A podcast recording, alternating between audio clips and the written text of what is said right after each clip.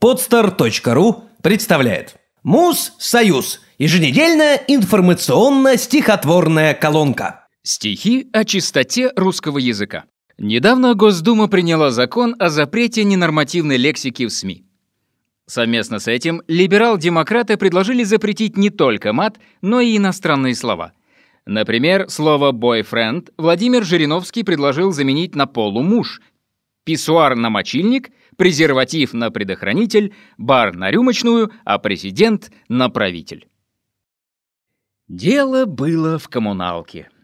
Полумуж пришел к давалке, снял сорочку и портки, котелок и башмаки, запер двери и окно, взял два кубка и вино, дерзновенно сел на край и сказал.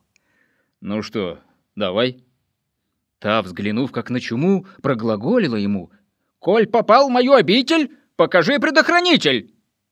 Полумуж через плечо удивился. «Это чё?» «Та, вот глупый-то!» «Ну он, я б сказала, но закон!» И к тому же за стеной здесь живет городовой. Он со мной особо груб, потому что мужелюб. То да это, в крив да в кось, дело в общем не срослось. Полумуж надел портки, котелок и башмаки, резво глянул в говорильник, сбегал быстренько в мочильник и сказал ей как жене «Все, поехали ко мне».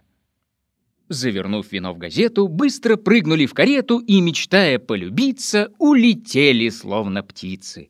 Мимо теремов, землянок, толстосумов и крестьянок, задализов, вычурных на картинках выборных, стопудовых чудаков, малолетних шутников, лавочек габановских, зенок антиждановских, пиволюбов с кружками и дельцов с подружками, ереси, безумие, травли, вольнодумие мчались по-буденовски, подслухать шансоновский, улочкою валкою, полумуж с давалкою.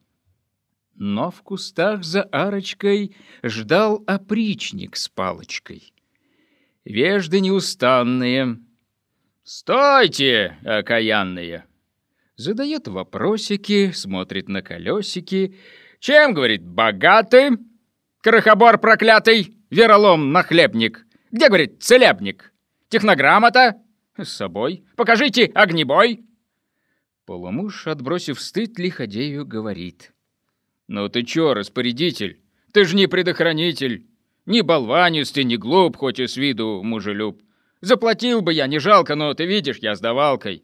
Едем, докатаемся, все, никак не спаримся. На, стольник, иди себе в бар. Какой-никакой, а навар». Опричник подпрыгнул от радости. «Так вы, говорить мне, гадости! Беспутник, злодей, Казанова, сказал запрещенное слово!» Схватил полумужа потуже и потащил полумужа. Заволновался амбал. «А что я такого сказал?» Весело, громко и гордо ответила красная морда. «Бар! Незаконный жаргон!» И сам нарушил закон. Сразу же из-за забора мелькнула тень прокурора. В цепких ручонках тетрадь «Будем сейчас оформлять. Кто не фильтрует базар? Кто тут сказал слово «бар»?» И, сдвинув мохнатой брови, сам поперхнулся на слове. Тут, услыхав про ЧП, вышел шпион ФСБ. Сказал им спокойно, без мата.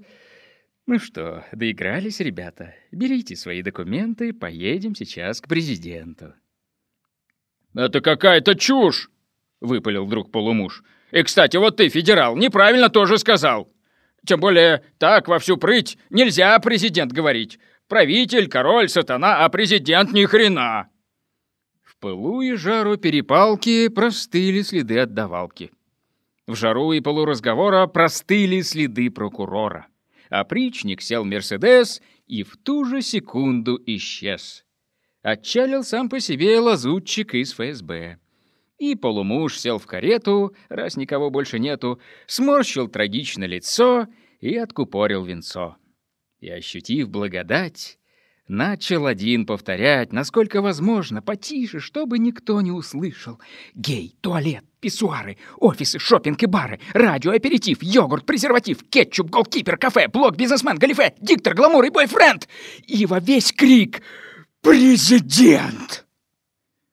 Выпил и брякнул устало. Кажется, все полегчало.